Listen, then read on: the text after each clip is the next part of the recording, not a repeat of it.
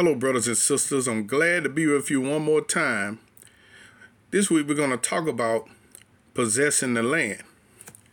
Now, brothers and sisters, I'm just going to just say I, I, believe all of you who are hearing me, most of you are already born again. And if you're not, you get born again by believing on the Lord Jesus Christ, by making him your Lord and your Savior, not just confessing him with your mouth but making him your Lord, which is what believing in your heart means. It means that you make him the Lord of your life.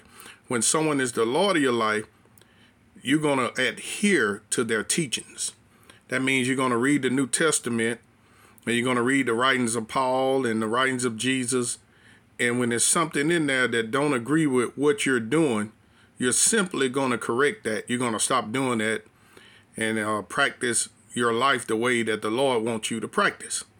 And while you're in the process of adjusting your life, the blood of Jesus is upon you and the grace of God is upon you, and you really are born again. You really are saved. You really are heaven bound. But God uh, requires a response to what He has done for you. So, and and I could subtitle this responding to responding to God. God requires a response. So because you're born again, you you have been drafted and voluntarily enter into the army of the Lord. The Lord expect you to do warfare. He don't expect you to be a Christian that just watch TV and play video games and and um you know be lazy, don't pray, you know don't fast, don't do anything. But the Lord expect you to to get in the war, to possess the land. Talking about possessing the land.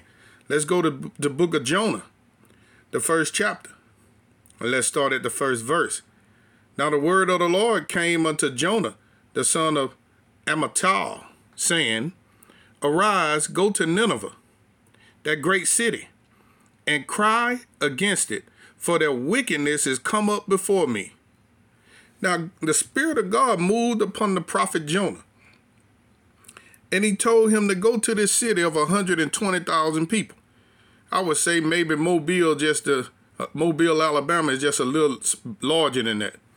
But go to this city because they are paint cannons, or, or the color of uh, the people in the city of Gomorrah and Sodom. They're, they're, they're practicing evil. The, the teenagers are, are, are killing each other because the parents are not born again. The parents hadn't raised them right. See, when you when you see the young people doing wickedness is an indictment against the parents, an indictment against the grandparents.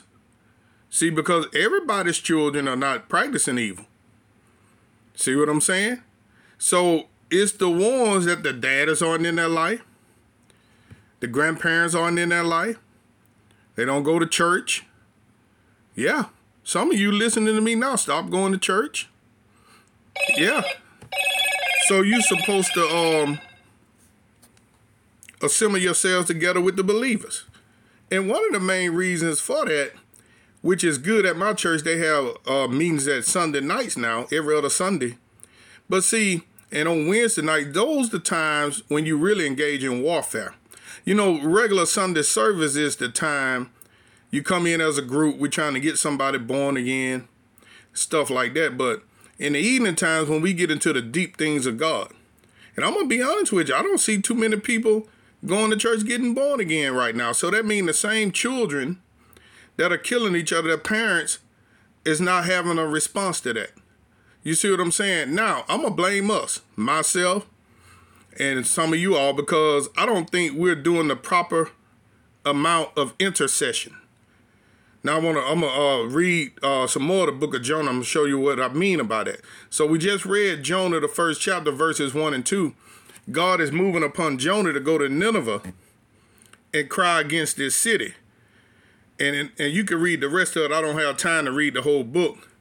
But Jonah did not straightway do what the Lord wanted him to do.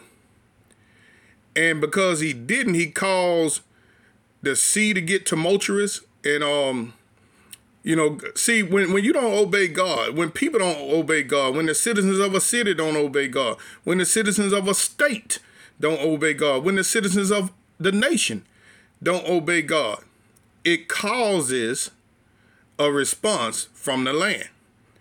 It's not that God is is doing it, it's just that God is allowing it. See, it's the spirit of God that stops Satan from killing you right now. It's the spirit of God that stops evil from happening to you and your loved ones. And what happens when the proper response to God is not recognized, the hand of God is removed.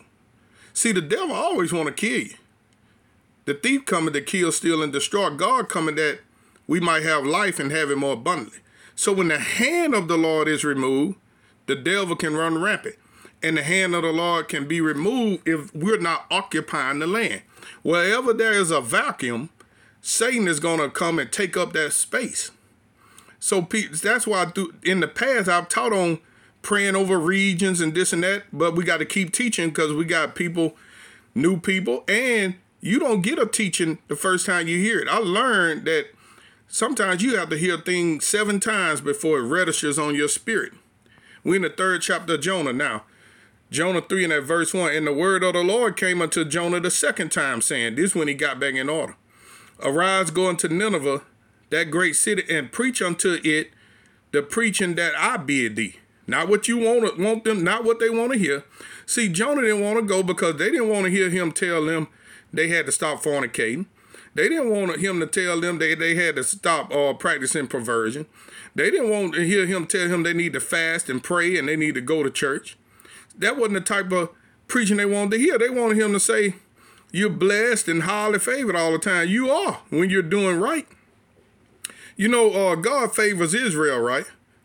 But you know, not when they're doing wrong. I, I think people don't understand that. Do you know God let his own people go into slavery? Do you know that God let a bunch of his own people get killed during World War II? See, I talked to a guy recently, you know, he said he loved Israel, and I do too. But what you have to understand is God loves everybody when, when, when they're subject to his word. See, it prompted Paul to say in the third chapter of, of Romans, what advantage have the Jew? The Jew has an advantage when he obeying God. And we are a Jew uh, spiritually speaking. That's what the Bible teaches. So we too have an advantage when we're obeying God. See, this thing is not just based off a whole nation any longer. But if you read your scripture, it wasn't in. When they disobeyed God, they went into slavery. When you disobey God, you're going to go into captivity. You might think we have nuclear bombs and all this and that, but don't you think you could practice iniquity and keep practicing it and the hand of the Lord won't be on the United States? See, it is not only Israel favored, the United States is favored also with sisters. Israel, Old Covenant, the United States, New Covenant. Now let's keep going. Arise, go unto Nineveh, that great city, and preach unto it the preaching that I bid thee. Verse 3 And Jonah arose and went unto Nineveh, according to the word of the Lord. Now Nineveh was an exceeding great city of three days' journey. And Jonah began to enter into the city a day's journey. And he cried and said, Yet forty days, and Nineveh shall be overthrown. So the people of Nineveh believed God and proclaimed a fast. See, it was a response to the warning of God. They believed him and proclaimed a fast and put on sackcloth from the greatest of them even to the least of them. Everybody.